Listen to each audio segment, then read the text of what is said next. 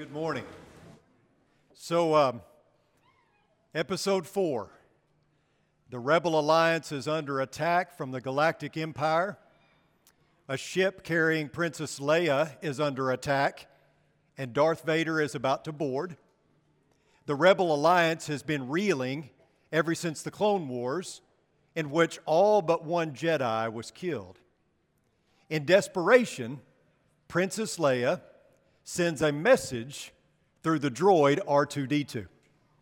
And part of that message was this This is our most desperate hour. Help me, Obi Wan Kenobi. You're my only hope. Some of y'all were mouthing that as I was saying it. We got a lot of Star Wars nerds in the audience this morning. I wouldn't say I'm a Star Wars nerd. If you are, that's okay. This is a judgment free zone. But I did grow up in love with the Star Wars series. See, here's the deal. I've only watched the first three. I won't watch the rest of them. I'm afraid it would ruin it for me. Star Wars, Empire Strikes Back, Return of the Jedi, the best being Empire Strikes Back. Those are the only three that I have watched. So I guess you could say I'm a Star Wars originalist or a Star Wars purist. You know, as a kid, I had all the toys the Millennium Falcon, the TIE Fighter, the X Wing Fighter. I had all the action figures. By the way, they're not dolls, they're action figures. I would pretend that I was Luke Skywalker and I would assign roles to my family members and to our cats. Our cats were all Ewoks. My dad was Han Solo. My mother was Jabba the Hutt, which she couldn't stand. And so I would pretend that I was a part of the story.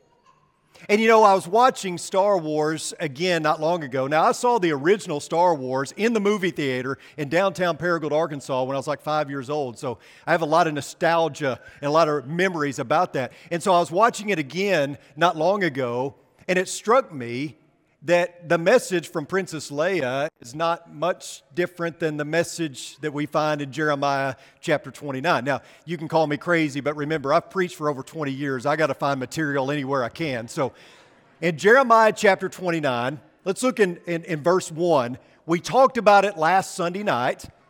And I don't want to spend too much time on rehearsing what we did last week. I just want to dig a little deeper and look at the message here. Starting in verse 1, it says, These are the words of the letter that Jeremiah the prophet sent from Jerusalem to the surviving elders of the exiles and to the priests, the prophets, and all the people whom Nebuchadnezzar had taken into exile from Jerusalem to Babylon. This was after King Jeconiah and the queen mother, the eunuchs, the officials of Judah and Jerusalem, the craftsmen and the metal workers had departed from Jerusalem. The letter was sent by the hand of Elasah, the son of uh, Shaphan, and Gemariah, the son of Hilkiah, whom Zedekiah, king of Judah, sent to Babylon to Nebuchadnezzar, king of Babylon. It said, Thus says the Lord of hosts, the God of Israel, to all the exiles whom I have sent into exile from Jerusalem to Babylon, build houses and live in them, plant gardens and eat their produce. Take wives and have sons and daughters. Take wives for your sons and give your daughters in marriage, that they may bear sons and daughters, multiply there, and do not decrease. But seek the welfare of the city where I have sent you into exile, and pray to the Lord on its behalf, for in its welfare you will find your welfare. For thus says the Lord of hosts, the God of Israel Do not let your prophets and your diviners whom are among you deceive you, and do not listen to the dreams that they dream, for it is a lie that, that they are prophesying to you in my name. I did not send them, declares the Lord. For thus says the Lord, when 70 years are completed for Babylon, I will visit you, and I will fulfill to you my promise and bring you back to this place. For I know the plans I have for you, declares the Lord plans for welfare and not for evil, to give you a future and a hope.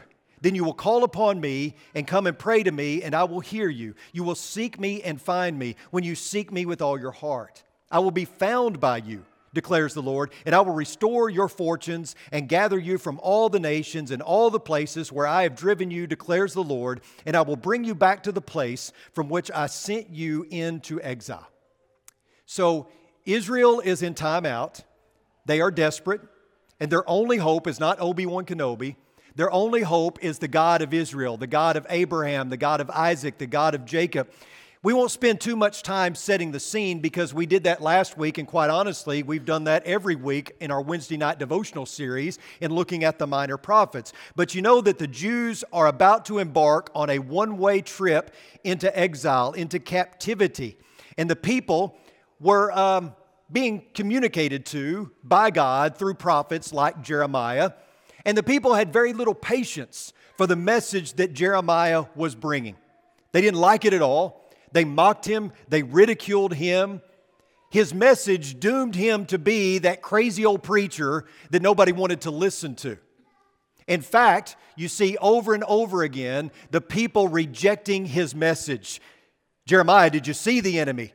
Was Jerusalem still standing when you got up this morning? Be careful when you leave the city, Jeremiah. The enemy is hiding in the hills. It's this mocking and this ridicule. And as a result, Jeremiah is in pain. In fact, you can go back to Jeremiah chapter 20 and you can find that Pashur put Jeremiah in stocks, even. Do you know who Pashur was? He was a priest.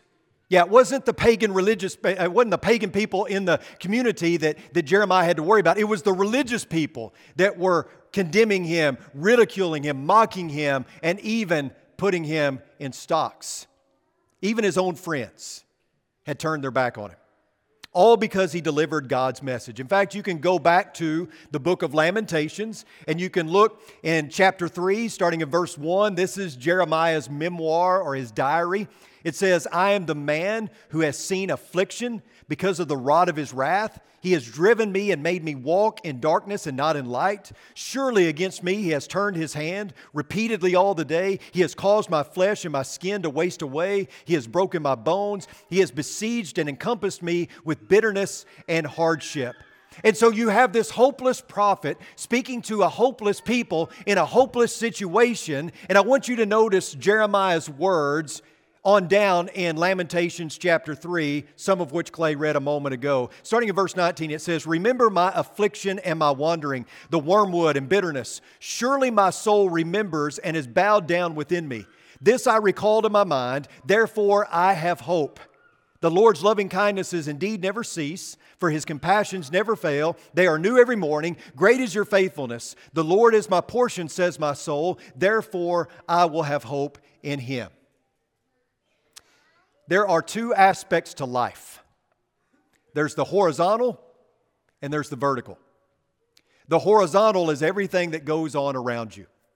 Look to your right, look to your left, look in front of you, look behind you. That's the horizontal. Everything that surrounds you in this life, whether good or bad, that is the horizontal. The vertical, of course, is when we look up, when we see God, when we turn to Him. Jeremiah was in despair. When he looked around him, when he looked at the horizontal, he saw nothing but pain and heartache. He saw turmoil and tribulation. But then he went vertical. He looked up, and it changed everything. The Lord is my portion, says my soul. Therefore, I have hope in Him. The vertical makes all the difference. And it should because it's the vertical that's the one constant in life. It's what's stable. When everything around us is falling apart, when you can't see the horizon on the horizontal, we look up, we go vertical, and we see who is in control. The vertical changes the way we view the mess in the horizontal. You ever had someone say, Can I have a word with you?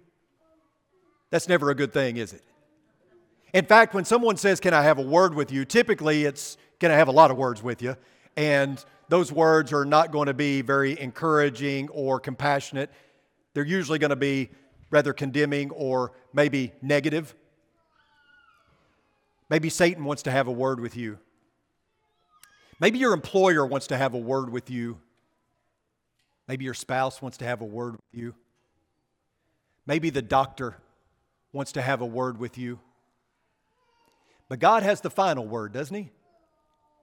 The vertical changes all of that. Hopelessness may be in the horizontal, but victory is found in the vertical. So let's go back to Jeremiah chapter 29, and I want you to notice the first part of verse 11. And like we talked about last Sunday night, um, this isn't about you, okay?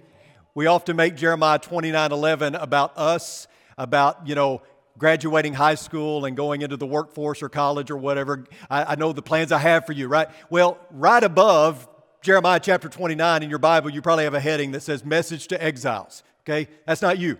So we've got to read this in its context. And it says, at least the first part, for I know the plans I have for you, declares the Lord. God had a plan. That's the important thing to note here. Despite everything that was going on horizontally, God was up to something. Now, like we talked about last week, God's plan was not going to come about immediately. In other words, the people were going to be in exile for a long time. In fact, many of the people that were hearing this promise and this plan weren't going to see it come to fruition because they were going to be there for 70 years. Jeremiah is saying, hey, there's good news. And the good news is that some 70 years later, God is going to bring hope. He's going to bring a silver lining. That's what gets us through, doesn't it? Hope. Isn't that what gets us through? I mean, we lose hope when we feel like there's no tomorrow. As long as we know there's a tomorrow, we're okay. Remember a couple weeks ago when it was so bleak and dreary outside and it was cold and rainy? I mean, I can take one, I don't want both. Cold and rainy, and you couldn't see the sun for a couple of days. What gets you through that? Knowing that you can see the forecast, and in West Texas it's going to be 100 the next day. You can get through it, right? There's hope on the horizon. There are many people who lose hope because they can't see tomorrow. There are people who medicate themselves with drugs or alcohol because they can't see a tomorrow. There are people who resort to suicide because they just can't see a tomorrow. There are people who fall into a deep depression because they have no hope of a tomorrow. And the reverse is true for some. There are some people who have an infectious attitude when it comes to being diagnosed with a debilitating disease because they have hope in tomorrow. There are those who always look for that silver lining. Some grieve with hope because they know that this life isn't all that there is. They rejoice in the God of tomorrow. When it seems like there's no horizon in the horizontal, we have to go vertical. The people of God that Jeremiah was speaking to were living between the now and not yet. And the now wasn't really good. In fact, it was pretty miserable. The not yet was hope on the horizon. God made it clear that He had a plan for them, and that plan was welfare and not calamity. It was a plan that was drenched in hope, but what happens in the now? How do you get through it until the not yet comes to fruition? How do we deal with the horizontal until the vertical comes through? Well, notice what God says to the people through this prophet. He says, Build houses and live in them, plant gardens and eat their produce Take wives and become the fathers of sons and daughters, and take wives for your sons, and give your daughters to husbands, that they may bear sons and daughters, and multiply there, and do not decrease. God says, Be productive in the dark. In the meantime, between the now and not yet, do something. Get to work. The only time it's acceptable to do nothing is when there's nothing to do. And that certainly wasn't the case for God's people. They had more than plenty to do. They were going into captivity for 70 years, and therefore God says, Do something.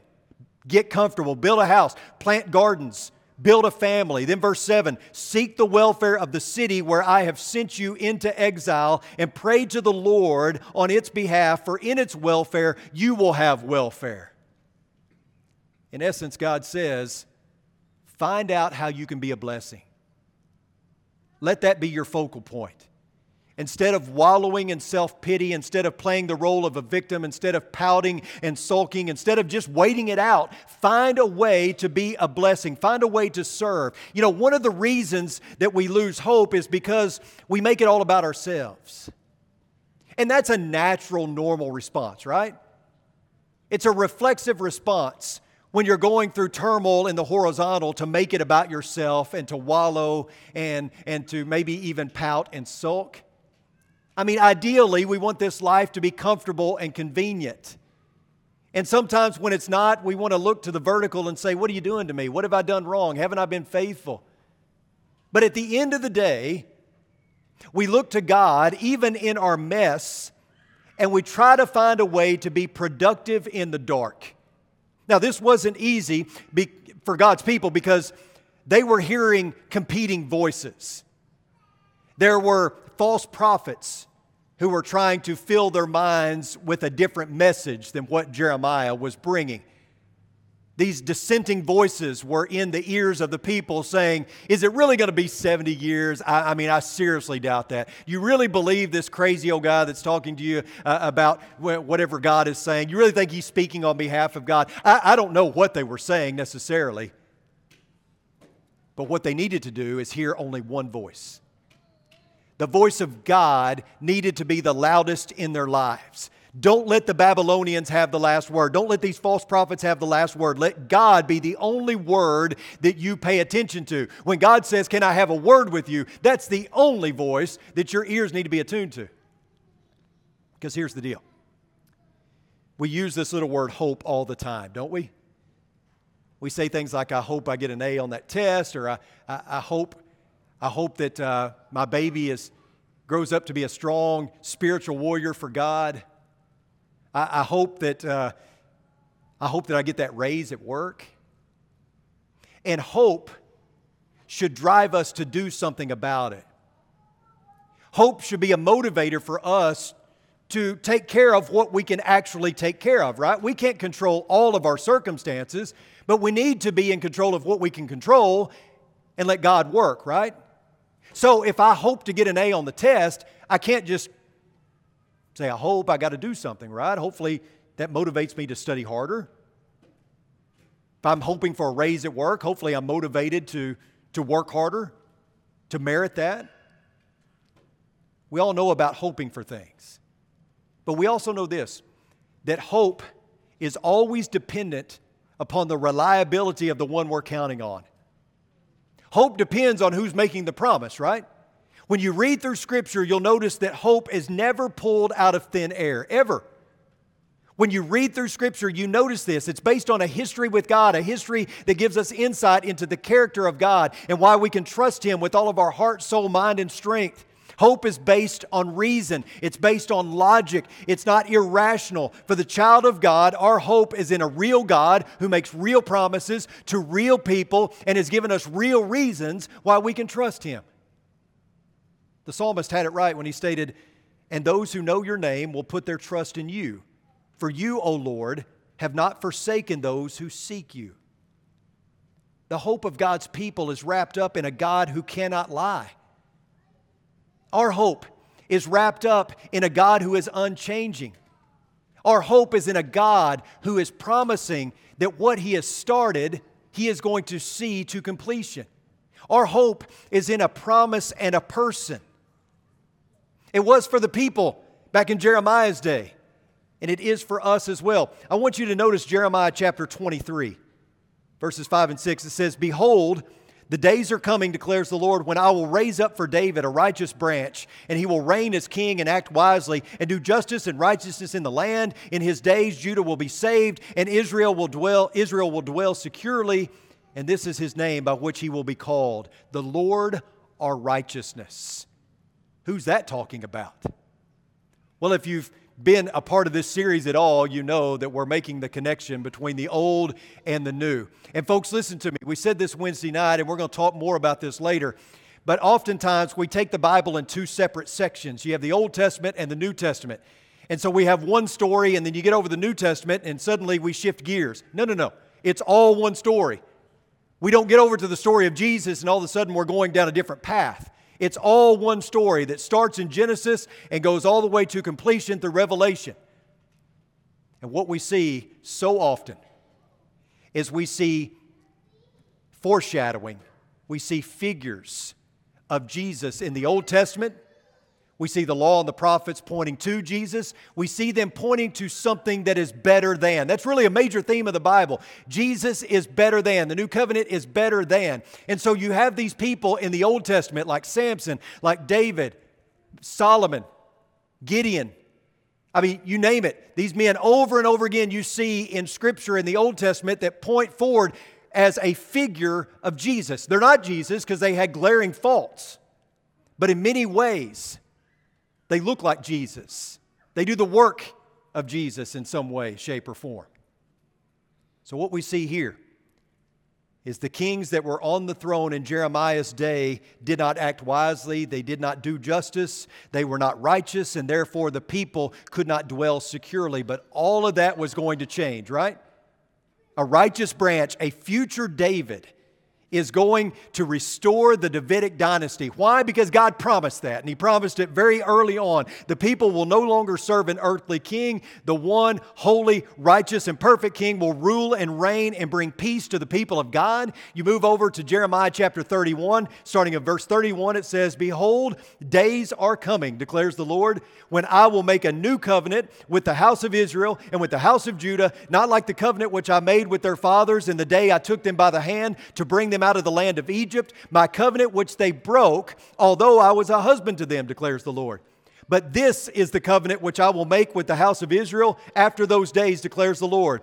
I will, I will put my law within them, and on their heart I will write it, and I will be their God, and they shall be my people. They will not teach again, each man his neighbor and each man his brother, saying, Know the Lord, for they will all know me, from the least of them to the greatest of them, declares the Lord. For I will forgive their iniquity, and their sin I will remember no more.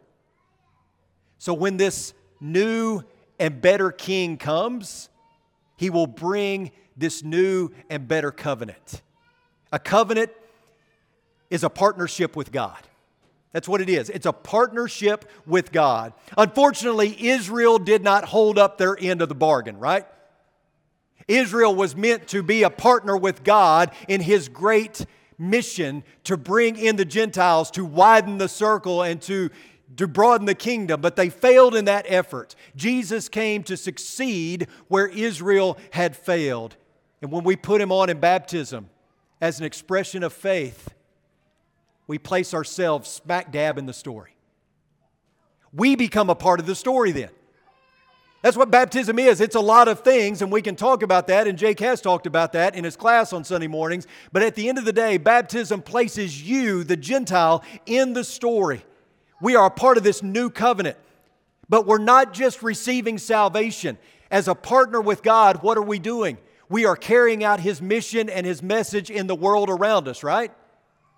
Because baptism is not just a get out of hell free card. Baptism is us partnering with God and saying, I'm with you all the way. I'm a part of this mission and this message now. And I am going to love the Lord my God with all of my heart, soul, mind, and strength. I'm going to love my neighbor as myself. And I am going to go into all the world, making disciples of all the nations, baptizing them in the name of the Father, the Son, and the Holy Spirit. Because I am partnering with you in this great salvation or rescue effort. That's what it means to be a part of the story.